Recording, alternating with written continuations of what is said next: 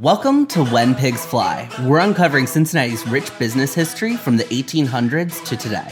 We talk to companies to learn the ups and downs of entrepreneurship, what it takes to grow a successful business, and to simply prost to future innovation. I'm your co host, Patrick Bailey. And I'm your other co host, Allie Martin. And today we are talking with Mohsin of Accrue. And Accrue, formerly Tokenism, is a way that average Joes like you and I, Allie, can invest and own fractional pieces of commercial real estate, and it's all based on blockchain technology. It's so funny because it's like I can see the the wheels turning in your head when you're trying to describe it because it really is such a foreign concept, right? It is. It's very brand new uh, technology. It was only founded mm-hmm. 10 years ago by what, what society thinks is a group of people using the pseudonym Satoshi Nakamoto. And it was really the bedrock for Bitcoin. So the cryptocurrency yeah. that is just going crazy right now in the in, you know the world of finance. Yeah. It was, you know, based off this blockchain technology, which is technically just really a digital ledger system to record transactions people can't make changes to it. So that's the benefit yeah. to it. And yeah. so that's probably the reason why Mohsin and his team decided let's go ahead and allow for people to make investments and fractional mm-hmm. ownership of commercial real estate properties using blockchain technology. And you know, uh, we were trying to find a history fact other for specifically linked to Cincinnati, yeah. but uh, it's such a it's such a new technology that you know there isn't really much of a history fact related to Cincinnati. No, but that's a, I mean that's a huge point to make though because when we're talking about blockchain, you know, I have a basic I personally have a basic knowledge of it. Patrick, you might have more. And I'm sure I'm not the only one who just has also a lot of basic questions as to explain how it works. And then what's going to be really interesting is seeing how it is going to be applied in an industry that is typically not been talked about and understanding from his experience where he's seen certain problems in the real estate industry and how he's able to use this technology to hopefully solve them and open up the playing field for almost anyone ideally to invest in the real estate world because then that's growing individual asset, which mm-hmm. ideally we're all hopefully having the opportunity to do that. Or hopefully we all have the opportunity to do that. Definitely, definitely. And so I'm super excited to dive into this further with him. So let's bring him in. Let's do it. I'm very excited to learn more about this the blockchain and how this works and integrates with real estate because obviously that's a very hot button conversation right now. You know inventory is low and this is very foreign to me. So bear with me if i ask you very basic questions because i know i can't be the only one thinking it. No, please feel free. Ask as many questions as you guys want. The more questions yeah. the easier it gets for me to explain it as well right? What what is Accrue Sure. So a a platform for fractionalized real estate investments. They, you know, talking about the background on it, the entire thought process behind it was that commercial real estate investment needs to be democratized. It is a segment that is dominated by one very specific group of people that own more than 95% of this commercial real estate, whether they own and manage it directly or through larger corporations or entities and stuff. So, my background is in real estate. So, I grew up in a real estate family. I manage a relatively large fa- uh, family office of real estate investments across the world Asia, Africa, Europe, expanded it into North America. So, expanded into Toronto, New York, Boston, Arizona, Nevada, and California as well. So we were focused on like, uh, I used to live in L- LA before I moved to Cincinnati, and we focused on investing in LA, Scottsdale, and Reno uh, across the West Coast as well.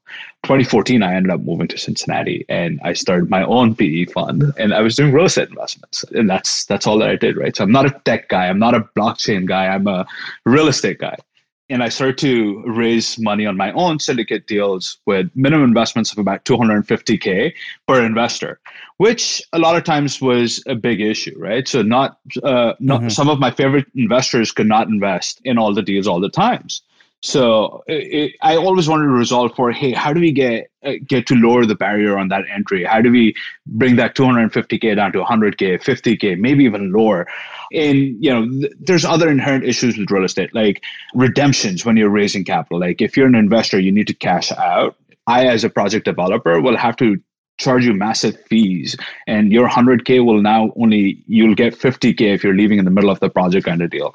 And even giving that 50k out to you is very painful for me as a developer.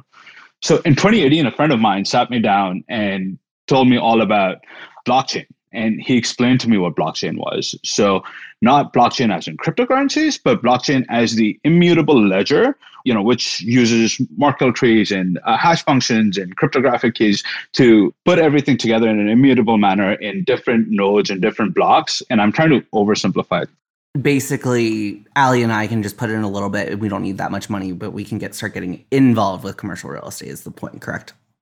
That's absolutely correct. Okay. Yeah. Okay. So okay. Uh, we what we do is we fractionalize each asset. So you're not investing in a fund. Uh, you're investing in every specific asset. So you pick building A in on Main Street, Cincinnati, versus building B, which is on Third Street in New York, versus mm-hmm. building D, which is on Melrose Street in LA.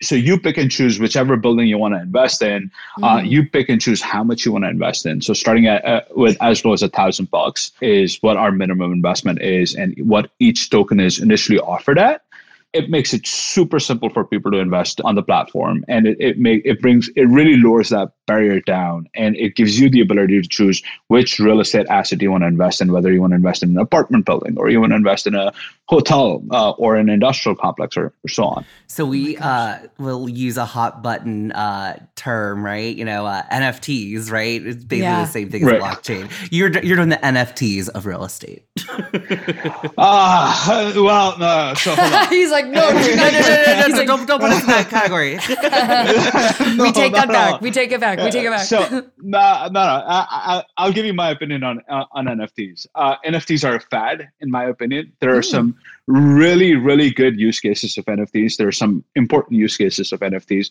and NFTs have been have been being utilized for the last couple of years. It's or last three years, at least that I know of. Right? It's not something as new as you you, you start to believe, and how it started to come up in the news over the last three or four months.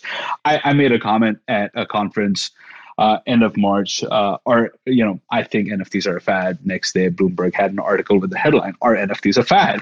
So yeah, I feel like I, know, it's you know, top of the feed. Yeah, yeah, my perspective on that is like NFTs definitely have a specific use case for royalty fees, right? NFTs have a use case for authentication of art. NFTs are creating access to a larger market for digital art can you relate that back to i guess for our audience blockchain like what's the relationship there um yep. for especially our audience that you know probably is not like me right, and, and I, will get into the difference between uh, what an NFT versus uh, what a regular token is as well. And then NFTs have a use case in real estate as well, and are being used in use case. We're using it as a separate product, not as this product. Uh, there's other companies like Propy that are using it, which are like industry leaders in, in blockchain and real estate space. Uh, their CEO is like my mentor uh, in different ways. But what is the difference between an NFT and a regular token? NFT is a non-fungible token, and a regular token or a fungible token. Uh, the difference is uh, NFT will always represent a specific piece or a, uh, of artwork or title or it's it's a non-changeable non-interchangeable token. It's a mm unique token that that represents any item. It's a one-off exactly. Uh, whereas a fungible token is an interchangeable token. So if there's a series of tokens like let's say there's the series a token 1 to 1000 token 1 has the exact same qualities and the value as token 1000 does within that series because they're fungible they're interchangeable tokens mm. um, so that's the difference between non-fungible and fungible tokens so it's the same thing as if you were to uh, now if you were to put the title of a property and you were to tokenize it that you that you could create an nft with and say hey this nft represents the title for this specific property only. But you know, you you can, that token would never represent any other property within that area or within that land registry, right? That's where NFT use cases ha- start happening in in the real estate world. Wow. So how how does what you do with these tokens, how does it logistically intertwine with the current system that we have? So it's like running two parallel systems in, in certain ways, right? So we have to work on the existing system. So we have to get an asset, put it under an SPV or a brand new company, uh, mm-hmm. oversimplifying it, right? And when so, you say an asset, you're saying like, hey, we're purchasing a building. Yeah, so we're not purchasing a building. Let's say Patrick owns one Main Street downtown or the Great American Tower downtown, right? And Patrick wants to uh, comes to us and says, "Hey, I want to tokenize this, and I want to sell twenty percent of this." That's the benefit of tokenization. Oh, right? so he so would he, come to you. Okay. Right. So he would come to us and is like, "Hey, we want to tokenize this asset," and we're like, "Okay, let's do the due diligence on it we, we believe it's worth one million dollars just for yeah. ease of calculation, right? yeah, one million dollars is what, what we'll the Great it. American. yeah.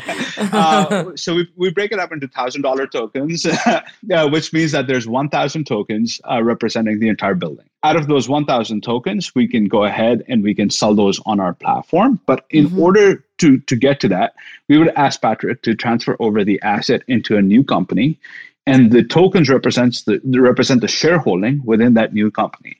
So it's like you're buying shares of a mm-hmm. new uh, of a publicly traded company, and that publicly traded company is, is what holds just one asset, which is that Great American uh, building that Patrick might have. So uh, what you're getting is the economic interest by buying a token or buying a share within that building. You're getting the right to the economic interest within that asset, mm-hmm. and that is the only way to do it right now. Unfortunately, mm. none of your uh, none of the land registries or your county auditors or or, uh, or uh, recorders have moved over onto blockchain, right? So until unless all county auditors and all land registries across the US move over on the blockchain, and every title is represented on the blockchain. We can't actually tokenize the title of the asset. And when do you think these county auditors, and if ever, when do you think that chain that change would happen? And is it happening? And what would it take? I know that's an extremely loaded question you know, people have been making efforts to make it happen. Counties have been making the efforts to, to make it happen. Ohio is one of the first few to give that a shot. We're actually one of the more advanced uh, states when it comes to blockchain laws. 2019 and 2018, we, we put in legislation, some of the most forward thinking blockchain uh, le- legislation from, uh, on a state level uh, across the US. Yeah, it was surprising, right? So that's one of the reasons why we decided to start up in Cincinnati and, and, and stay in Ohio as well. But uh, Franklin County was the first county to test out uh, having their land registry on the blockchain. I forget the name of the Columbus based company for that. I, I know it's not that easy to do. So we looked at it uh, from our perspective to start off with. It's just such a fragmented segment w- within the market every state has a different law on who needs to record uh, your title work, whether it's a state or it's a county matter. And if it's a county matter, then every state has what 50 plus counties or or yeah. more in every jurisdiction. So multiply that by 50 states and then two more territories, and then you're yeah, looking you're at thousands of. Process. Yeah, so it, it's going to happen. It's bound to happen, but when will it happen? It'll, it'll take time. I, I can't say. Along those same lines, why would someone, I guess, come to you then and want to tokenize their asset? Is that taking some convincing on your part and educating on your part, or is this these people usually just you know early adopters and forward thinkers themselves? Yeah, so there's a couple of things that, that we need to look at, right? 99.9% of uh, investment properties uh, in the US are owned in entities or in LLCs or corporations and things like that. And what does that mean? You don't own the title for it. The title is still held by uh, by that corporation that, uh, and you just own the shares for it. So it takes educating people, 100%. And that's what our biggest uh, hurdle has been, and that's what our biggest, not even just hurdle, but our challenge is, and that's that's what we're trying to do is we're trying to educate people on, hey, what what, what does this do, and how does this help you? So, from a building owner's perspective, it has some major benefits to it, right? When talking about large commercial real estate assets, the appraisals for those assets are brought down by a significant amount by this thing called the discount on marketability factor. And that is a major number utilized on there. A discount on marketability is a discount that's applied to the true value of the asset because it's not a tradable asset like your shares on the stock exchange or, uh, or your bonds or, or mutual assets. Now, we've created a secondary market where you can actually buy, sell, and trade these tokens, which are backed by each asset. And, and, what that does is that reduces that discount on marketability. And what we like to call is creates a liquidity premium on each of those assets. So you can truly unlock the value of your assets by tokenizing them. That's one. You can retain control if you're an experienced developer or a corporation uh, of the asset and you can increase your revenues by fractionalizing part, uh, part of these assets, you can move to a completely unlevered model and let each investor deal uh, with leverage directly themselves. Like we've got a new product coming up with a local bank, uh, Ohio Bank, by the way, uh, where, where, we're going to be offering margin trading on the secure backed by these security tokens.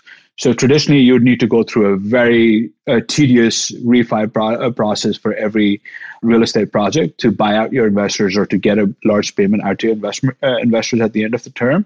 In this case, they can just refi out themselves and uh, everyone can take leverage directly. Each investor can decide if someone wants to take 50%, 40%, 20%, or none whatsoever things like that is what's truly revolutionizing the space. And that, that's what, what's enabling uh, liquidity within the space. And that's what's providing that liquidity premium. And at the end of it that's what helps the asset owners from, from their perspective as well. So how are you what does it take for you to acquire the assets that you need in order to operate? Yeah so we've got 14 assets that are uh, that are committed to the platform already. That's what we're using to start off with. And there's new ones coming on.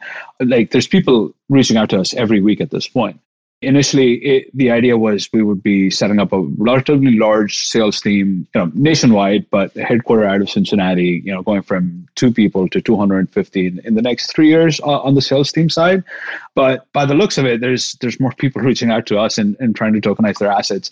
Uh, and it's going to be more about managing an internal team who can handle those uh, inbound calls and stuff. So yeah so how are you making money off it? Are you making money off the transaction or like fees for people wanting to put their assets on this platform? Like can you give us like the lowdown on the revenue model?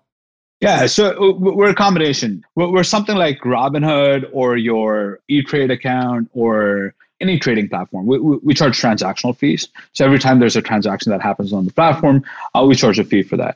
And then we have to do like due diligence uh, on every asset that's going on uh, on the platform. We have to underwrite those assets as well, right? So imagine in the stock market world, we're not just the New York Stock Exchange, but we're also acting as the Merrill Lynch and the Goldman Sachs, where where we're actually underwriting each of those deals. So we have to charge a little bit of an on onboarding fee for every asset as well, where we do the un- uh, onboarding, underwriting, compliance compliance and all of that and, the, and handle all the legalities of it. So running a new IPO for every uh, real estate deal is is what we're doing and what we're charging for on the initial offering side. And the real estate market, I think everyone could probably agree, has been pretty hot, hot, hot, right? You know, but that might be the difference between residential and commercial. How are you guys strictly commercial? And how do you feel about commercial space moving forward post pandemic cuz you hear a lot of companies saying whether we believe it or not we're not really sure give us a, you know another 6 months to a year you could potentially be working from home for the rest of your life. Do we buy it? And is this whole change post pandemic going to change the commercial space? Yeah, so you could potentially be working from home uh, for the rest of your life pre-pandemic, we have a global team. We've been working remotely. That had nothing to do yeah. with COVID. Actually, post-COVID, we ended up consolidating, setting up a central office, and getting everyone in one city at least, if if not still working from home. But yeah. it's been a little bit of a different journey for us. But from from the perspective of commercial real estate, what we yeah. we do focus on commercial real estate, and what that means is apartment buildings, mixed-use mm. buildings, your retail centers. So you've got to go to the grocery store. You're still going to mm. order take-in. Uh, you know, you, you're going to need those restaurants out there. You need to go buy clothes. It's not like you're going to have that one mm-hmm. Zoom shirt for the rest of the year, and that, that's going to work for you. So, Talk to my dad. I don't know. yeah, but it, you know, it, it's a commercial real estate will survive and will do much better. And if anything, you, are going to have added value uh, products to it, like last mile warehousing, like warehousing in general, like industrial in mm-hmm. general, and each each different aspect would expand over the other. So I, I don't see a bleak future for commercial real estate in any way or form. And from our perspective, yeah, we don't affect the housing market directly as much, but mm-hmm. but we do provide like we have we're working with a few not for profits mm. for providing affordable housing in certain cities. So big yeah. issue for a city like Cincinnati can easily be tackled. You know, we're working with a specific city in tokenizing a park and like we'd love to work, for instance, with the city of Cincinnati. There is so many dilapidated parks, right? So people yeah. want to invest within their neighborhoods. They don't have to. It, it doesn't have to be an investment for a return. It can be an investment for an investment in your in your neighborhood, in your community. Yeah. yeah, exactly. Similarly, there's apartment buildings, right? So you, if you live in an apartment building downtown, let's assume the 540 building or something like that, you could possibly own a part of it. So if that gets tokenized, you're, you're not just paying down rent to some large corporation every every month. You're yeah. getting a piece of that rent at the end of the month as well, or at the end of the quarter That's as well. So appealing to segment yeah. it off because I'm not going to come in and buy a million dollar building, but if I can yep. own a piece of it, count me That's in. Ex- like right, exactly. So that land ownership aspect gets mm. you know as housing becomes more and more and more expensive, uh, mm-hmm. uh, it, it becomes a further out dream, and then real estate is truly a generational wealth building uh, mm-hmm. product, if not the only generational wealth building tool for people out there. Uh, and as uh, residential real estate becomes more and more expensive and more out of reach for the common mm-hmm. person, we you know that's that's kind of where democratizing real estate uh, investment the whole idea came into being for us. It's like you've got to be able to say, "Hey, I own a piece of this building or this this project or or, or this uh, tower or this warehouse and this is what my real estate investing uh, bit is. Like we've tried to kind of what what we do is we use blockchain as the underlying technology right? So it's mm-hmm. not an in your face uh, thing. It's not like if you lose your private key you're you're gonna forever lose your bitcoin kind of deal or you're gonna yeah. forever lose your real estate uh, investment. The way that we have the impl- implementation is if someone passes away wealth needs to be transferred on so we can, as long as there's the legal paperwork for it, as long as there's appropriate backing for it, and, and we have a very secure process of doing it, we can transfer it over to the heirs uh, of the current property owner or the token holders and stuff like that. Or if if something happens to me, for let's uh, let's say for instance, and I die today, there are processes in place where my heirs would, would automatically get those tokens transferred over to them. So if I have a transfer in debt, as I would for a lot of the other assets uh, that I would own, and you know whether it gets transferred over into a trust or directly into their names, all of that is possible. And then people can invest, like they can set up a joint account on, on our platforms, like between a husband and wife, parents and their kids, and stuff like that, and set up their kids' savings through real estate investment, all, all, all through a single dashboard on our platform. Are you going to allow businesses to set up accounts too? Yeah, so real estate investment usually happens through entities, right? So I own a few pieces of property. I don't own a single one of them in, in my name, not even my primary residence. So that's my thought process on it. But a lot of people like to invest in real estate through entities. So, yes, for sure. Currently, our platform is only open to accredited investors. What that means is you've got to ha- have a minimum uh, income of two hundred fifty thousand dollars a year, or a net worth of a million dollars, and you know you've got to be able to show that one way or the other. And there's four different ways of doing it. But it, you know this this is a stepping stone in order to open it up to retail investors, in order to op- open it up to everyone. And we expect to open it up to retail by middle of next year, hopefully. So, do the newer accredited investor, I guess, definitions, for example, if you work in that space, in the investor space, do those rules still apply to your definition of accredited investors, or do you really want those hard assets lined out?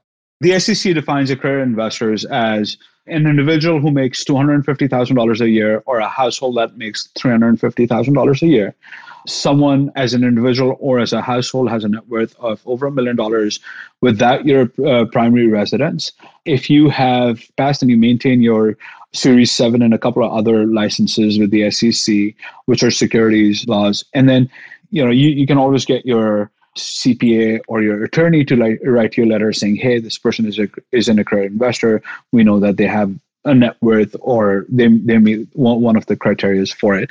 We need to verify this. This is not a self accreditation or self certification process uh, like a lot of the other sites. We're a 100% compliant platform. We've been working with the SEC and FINRA and CFTC for the last three years on this, which is your Securities and Exchange Commission, and FINRA is the, the financial I'm sorry, I, I, always butcher it, but they're one of the regulatory uh, bodies, and CFTC is your uh, Commodities and Trade Commission. So all three of these regulators are are the ones who who help us, you know, who regulate our space. And we, we have to absolutely ensure that we're on the right side of things because this is a brand new technology with not too many people getting into this and anyone else who's out there is it's the wild wild west. Not everyone is remaining compliant and, and, everyone's trying to avoid compliance from that perspective.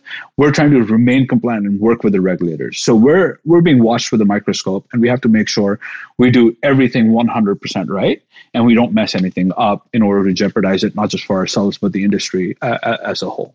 Do you think that'll play in your favor in the future course, gives us uh, first mover advantage, uh, w- which is a big plus. Uh, but uh, no, it also gives the investors the comfort and the peace of mind that hey, their money is safe. They're not just putting their money yeah. in another technology project. It's foreign. It's, it, it is right. So it's it's a new concept. It's a brand new concept. There's companies out there that are not being compliant. Like we know of so many different companies that are just raising money, and they claim it's through Reg CF and and, and it's tokenization, and it's it's it, if it's not done right, it's it's not. It can be a really really bad uh, implementation having bad outcomes for for the investors. So that's that's what the bad downside is, and we want to make sure that doesn't happen. So you kind of said right now, and it's the foundation that ideally, if it's a first time um, investor, you need like two hundred fifty thousand dollars or the household number three hundred fifty thousand um, dollars, whatever that is. In the future, will it be more approachable for those who might not make $250,000 annually or whatever that income looks like to be a part of this space and to invest or is it typically is the bar still going to be that high? No. So accredited investors is is where that two hundred fifty thousand dollar a year income threshold is there, right? Uh, and we're we're targeting a very specific group even within that accredited investor, which is like people like the three of us over here right now, right? So we've got decent jobs, uh, we make decent money. We're just about making that that, that amount of money, but in the age group of 35 and 55, maybe mm-hmm. a, li- a little bit less, maybe a little bit more. But the reason for that age group is anyone who is below that and, and, and an accredited investor is most probably had a major exit, technology, innovation, or something on those lines, and have a large amount of money or are trust fund kids uh, yeah. and nothing against them but they have enough money to to invest into commercial real estate directly yeah. and not have to not have to need us. People over 55 either have enough connections directly with local developers to uh, and have enough access to local real estate transactions where they they're happy to invest directly and they they won't need our services from that from that perspective. And they're okay with more importantly not having the liquidity within the real estate segment. People in 35 and 55, people like me at least, need and want to invest in real estate, want to have the option of liquidity as and when we need it. So, yes, I'm investing in putting my savings in this real estate platform, but I want to be able to pull the money out if I need it in case of an emergency. Just like I could with my stock portfolio or my capital market por- portfolio, right? That's that's the whole whole point of, of putting money in Robinhood because I can pull it out when, whenever I absolutely need it, uh, kind of deal. So adding that liquidity to it not having the hassle of dealing with tenants. Like what's the other option i have? I can go buy a four family eh, somewhere in town and then i've got to deal with leasing it up. I've got to deal with the tenants phone calls maintenance like deal with filing taxes and reporting and all of that. It's like that becomes too much of a, of a hassle right? So i'm not too prone on taking you know pick, picking up on all of that hassle for, for that extra buck over there. So that's the people who our platform is set up for at least for right now over the next year to a year and a half, we are working with SEC and FINRA and CFTC to open up the platform to everyone. That's why the mm. minimum investment is $1,000, right? It's not that this is meant for the accredited investors only. We want it to open up for everyone. We want everyone to have equal opportunity to invest yeah. in commercial real estate. You know, regardless of color, creed, you know, okay. race, it should not matter. You know, less than 4% of commercial real estate is owned and managed by women, which is ridiculous, right? M- more than 95% is managed by men. That's just wow. not right. So, you know, we need to democratize this space, not just from the perspective of capital distribution, but but from you know, regardless of your gender, your orientation, that should not matter on on if you and your family have the ability to build wealth over a longer period of time and save, and you know that that's that's just not right. So that financial access needs to be brought to everyone for sure. So, how has it been working with those regulatory bodies? You know, especially because there's other startups out there that maybe aren't really working in, you know, the finance regulation space, but, you know, maybe healthcare, other government, you know, regulation bodies. How has it been? What kind of hurdles and what kind of tips? The biggest challenge for us was finding the right legal counsel who could reach out to them uh, on our behalf and who would who would do the right research and not just reach out, but also fight our case appropriately with them. And we got very, very lucky. Uh, we're working with Arthur McMahon from Taft, again, one of the largest regional uh, law firms based out of Cincinnati, major presence over here. Arthur is their leading securities attorney. Uh, attorney. He's a senior partner there. Eh, he's a wealth of information and his existing relationships and his knowledge really kind of helped us uh, throughout the whole process another thing that kind of worked out for us was I, went to uh, Oxford University at Saïd Business School, did a program specifically for blockchain and then their fintech program. One of my professors, David Shrier, was the advisor to FINRA. So that kind of really worked out for, for us really well. And he, he was an advisor on digital assets and cryptocurrencies. So he already knew about our product and, that kind of uh, helped, us breeze through it and kind of guide them through the entire thing on how we're making it compliant and how we're trying to work with the regulators. And, you know, once the regulators knew that, you know, we're we're truly not trying to avoid regulation. We're we're taking it head on and we're saying, hey, this is the Let's regulation. We want to be compliant. Let's eh, mm-hmm. you know they, they've been more than generous to us, uh, eh, to say the least. Mm. So regulators are known to be a pain and they're a necessary evil. Uh, the regulators are there to protect the common person and their interests. So in our case, in the financial industry, the regulators are there so that Rupert Murdochs don't happen again. Your pyramid schemes don't happen again. Your Ponzi schemes don't happen again. Every grandma doesn't lose her shirt, or every you know yeah. uh, your last thousand dollars from your savings doesn't does not go down, kind of deal. And that that is needed, in my opinion. And, and they're there for for protecting the common person's interest. So yeah. So what kind of hurdles are they expecting you to overcome? I guess over the next couple of years, so then you can open it up to you know the average Joe. Yeah, so our uh, plan is to open it up to the average Joe by next summer, or at the latest by the end of 22, right? So in the next 18 months is what we want to do, uh, is uh, is open it up. We've got to demonstrate to the SEC and, and the other regulators a few different aspects of our platform, which include how the initial offerings happen, which we're already doing, how the secondary markets work, how the uh, transfers work, how is people's money safe. Then we're supposed to get our uh, a few other licenses from them, and as we get those licenses, there's some other things that they want to look at from our perspective, from compliance's perspective, and how, how we tackle all of that compliance. And then we we would hopefully be getting the exchange license, and that's what the agreed upon pathway is at this point. And once we get that exchange license and, a few other approvals with it, we should be able to open it up to the average A lot of this is uh, commercially sensitive information, therefore you hear it as very vague answer.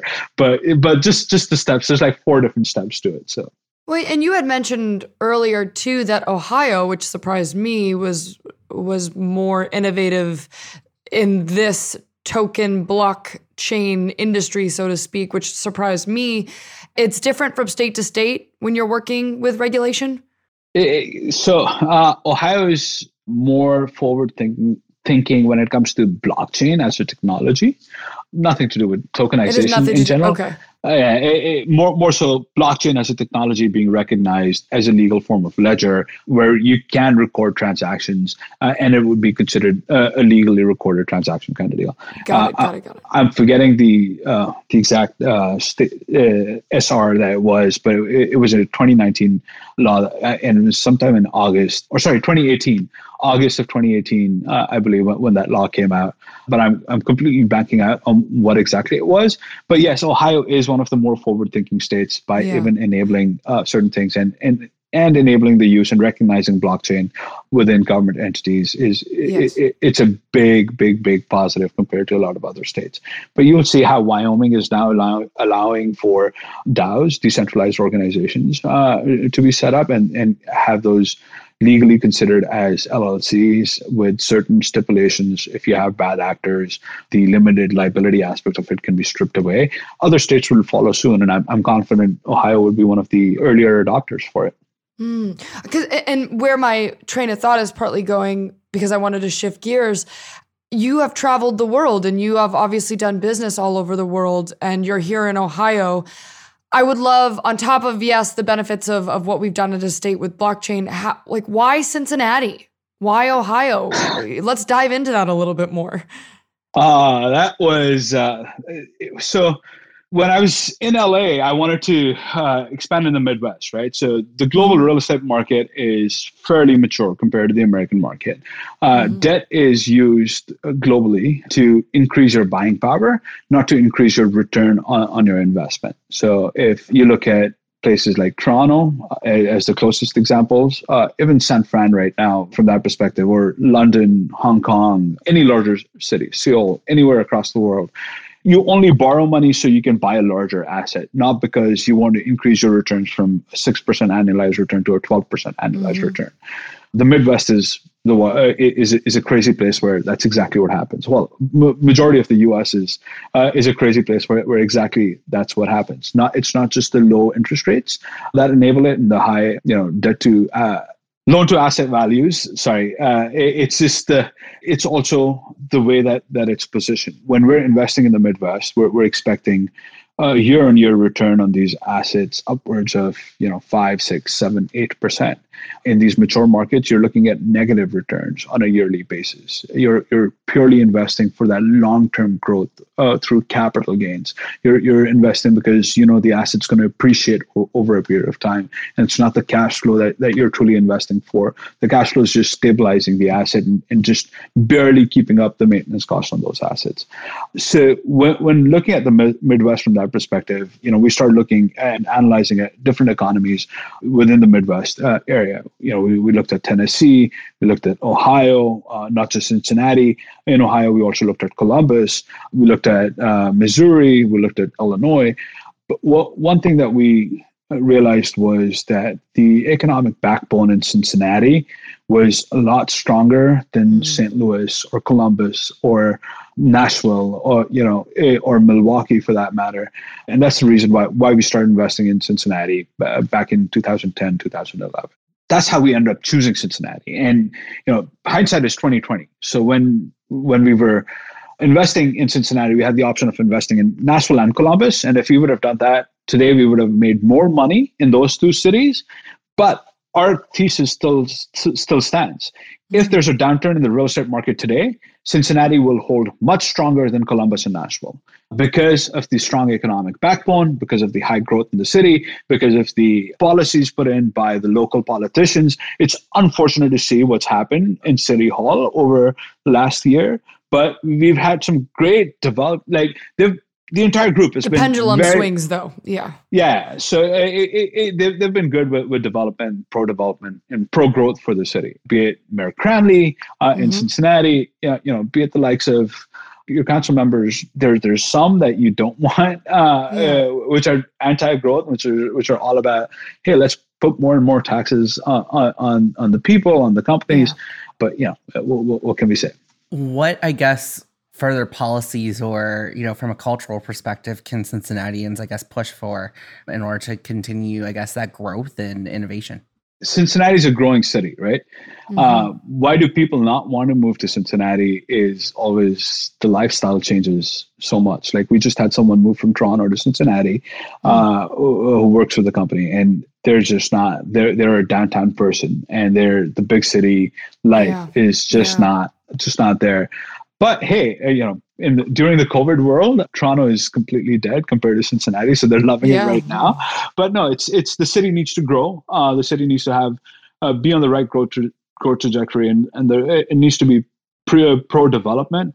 I, I, think you know I'm, I'm not trying to make a political statement in any way or form. I think the happenings of last year were, were unfortunate on the city council side, more unfortunate for the city by losing those uh, pro development councillors. if they've done something wrong, they should be penalized for it. But you know, if some some of them have not done anything wrong, they should not. You know, these should not be politically mandated uh, or warranted charges go, going against them. And, and, we'll find out in the next couple of years what what happens.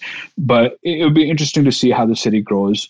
You know, there's there's a mayoral campaign that's happening, election that's that's in the works, uh, that's going to have a major impact on what the policies of the city remain and how we treat growth and how we treat uplifting the city from that perspective. If you could have an ideal vision of growth for this city, what would it be? I- ideal vision for growth for this city? Hopefully, we'd have a better infrastructure and transportation plan. Our public transportation is is no good. Yeah. Would, uh, would you say that sticks with vehicles, or is this uh, as an automotive and cars, or other methods of transportation? No, like we need to have a some form of mass transit. You know, Cincinnati as a queen city was one of the earliest cities to have a metro system connecting what yeah, used to be the, tunnels. yeah, exactly. Yeah. What used to be the high income group area in Clifton and that Ludlow area da- to the downtown area to what is it? The Anderson, the east side of town side, uh, area. Yeah, which was all where, where the coal miners used to be, and, and then the west side of the town as well. So where all the shipping was happening, and and now our our transportation infrastructure is down to buses, buses. and a non functional streetcar system. Like I love the streetcars. Don't get me it's wrong. It's a streetcar to nowhere. Yeah, it's a streetcar to nowhere. That's exactly what the problem is. It's just one loop. It's like if you live in OTR, it'll work out for you. Uh, to Even get then, to you can walk faster than the streetcar. but but you know, again, I, I, think mass transit is key. I think mm-hmm. the intention behind that was right. It just needs to expand, uh, and all, all, of that takes takes a lot of dollars for sure. I think we need to have uh, pro development perspective from a business perspective downtown uh, post covid uh, it's going to be difficult to see people back in their businesses and seeing how all of that's happening and the city's trying hard from that perspective what can founders be you know pushing for you know especially you, you as a founder in cincinnati you've obviously overcome other hurdles that you know that aren't experienced in you know New York or you know LA. What should you know founders be really pushing for? Founders are always in a unique position, right? We're always at the forefront and uh, uh, of new technology, of innovation, and we're we're always at a position where we can leverage what we have to improve or to better our circumstances around us.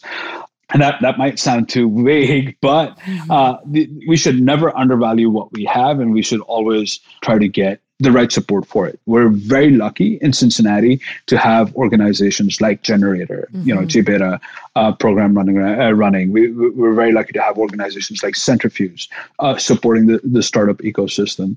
And we're very lucky to have an active VC uh, and a, a, a, venture scene within a 50 mile radius of Cincinnati as well, right? So we've got mm-hmm. QCA, we've got uh, Allos Ventures, we've, uh, we've got CincyTech, and a whole bunch, bunch of others know what your value is is what's most important. We need to have a more kind of mature uh, venture capital environment in cincinnati unfortunately. My problem from day one uh, has been that not that midwestern companies get undervalued. They get undervalued because midwestern uh, venture capitalists undervalue these assets.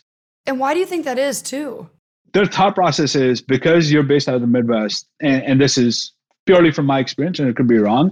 But yeah. what I've seen is their thought process is because you're ma- based out of the Midwest, your cost of living is lower. Therefore, you should have a lower valuation.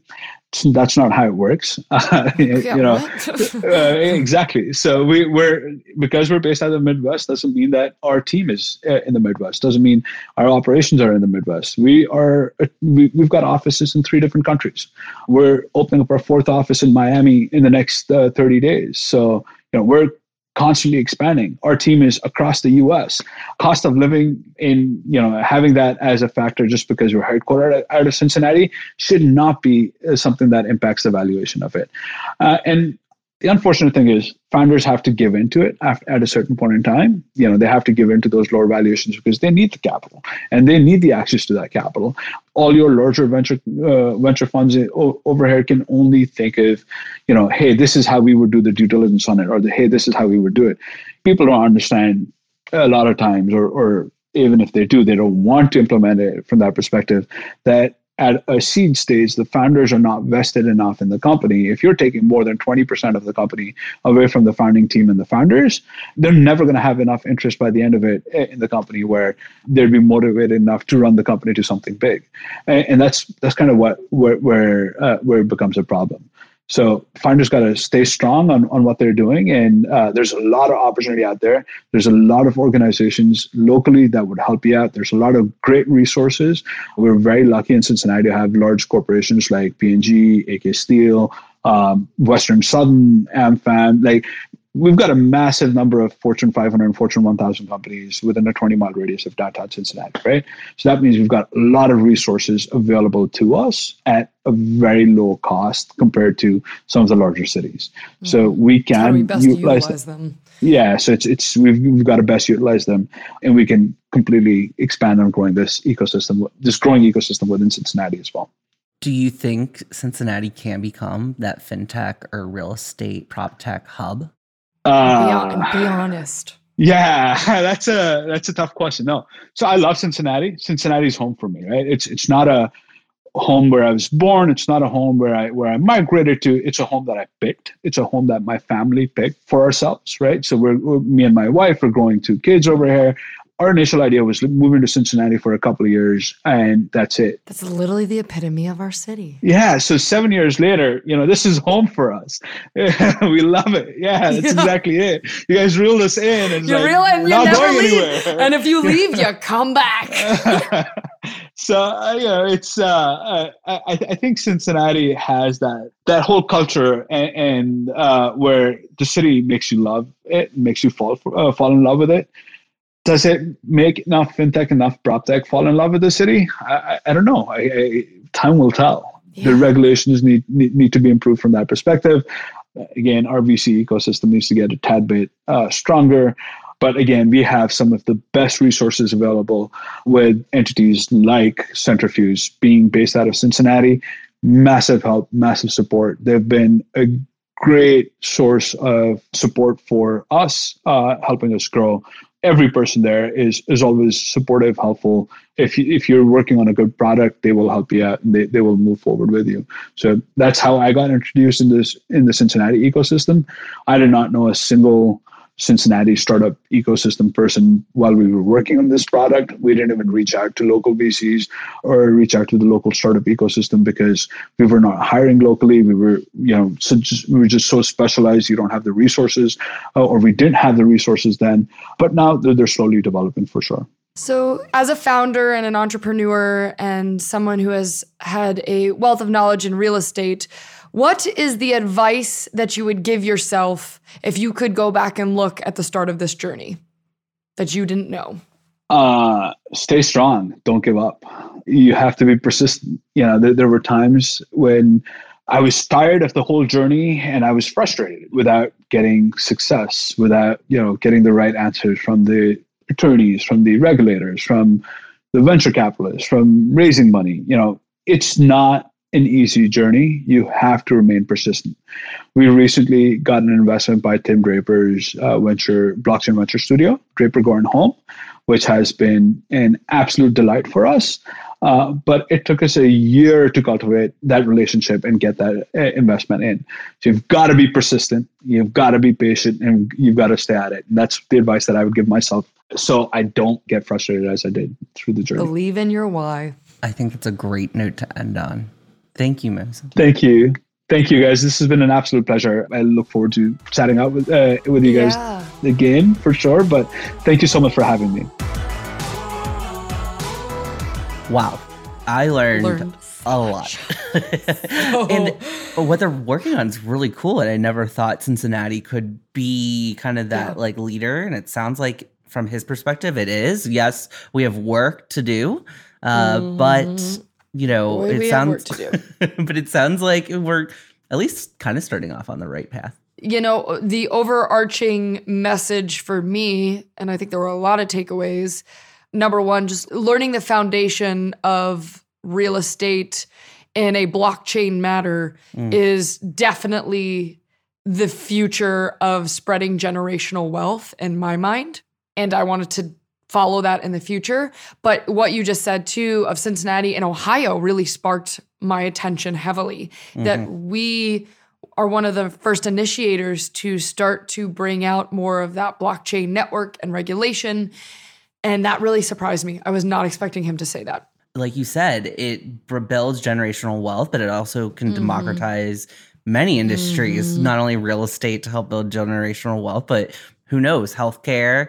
Uh, it could further democ- democratize democracy and voting and elections. Who knows? There's so many uh, potentials there. I, I love it actually gets me excited because I think this is especially over the last year or two what we're all talking about with affordable housing mm. opening up opportunity for everyone of all ethnicities of all colors and mm. building generational wealth beyond what has been built right now and kind of equalizing the playing field mm-hmm. a little bit and technology and opportunities like this will open that up because if you can invest a thousand dollars into a piece of property and start there mm-hmm. that at least that's something mm-hmm. that's something rather than having to put down $500000 on your on a single space and then go from there, you know? Yeah. And I think, you know, towards the end, we were talking about what, you know, makes Cincinnati special and mm-hmm. what founders can be doing here in the city. And it sounds just like to sum it all up, you know, give back, get involved, and open it up for others. Yeah. Yeah. Be proactive. I, I'll be curious to see how he continues to operate and with developers. I wonder mm. if there's mm-hmm. going to be future growth more with developers with that because if this is going to be a shift in the future in real estate, how is he going to have a hand? Well, maybe we could get him connected with Chris Frutkin, which episode five. five. We should we should do that. We should get them connected. Yes, and go back and listen if you haven't already listened. and if you have a segment idea or someone that you think we should talk to, you should reach out to us. We really want to hear from you and continue to engage in this conversation you can reach out to us at hosts at whenpigsfly.fm, Twitter, mm-hmm. Facebook, LinkedIn, Instagram. So all the things. Find us directly, whatever that might be. also, please give us a rating uh, and review on Apple Podcasts. Shameless plug. like, like, subscribe, review. like us, please. but we like you. Yes, thank you uh, for tuning in, and hopefully you learned something like we did. I think it's time. It's time. Cheers. And here's some necessary legal stuff. Allie Martin and Patrick Bailey developed the When Pigs Fly podcast in collaboration with the Up Company LLC. At the time of this recording, we do not own equity or any financial interest in the companies which appear on this show unless otherwise indicated. All opinions expressed by podcast participants are solely their own opinion and do not reflect the opinions of the EW Scripps Company and its affiliates or Generator Management LLC and its affiliates or any entity which employs us.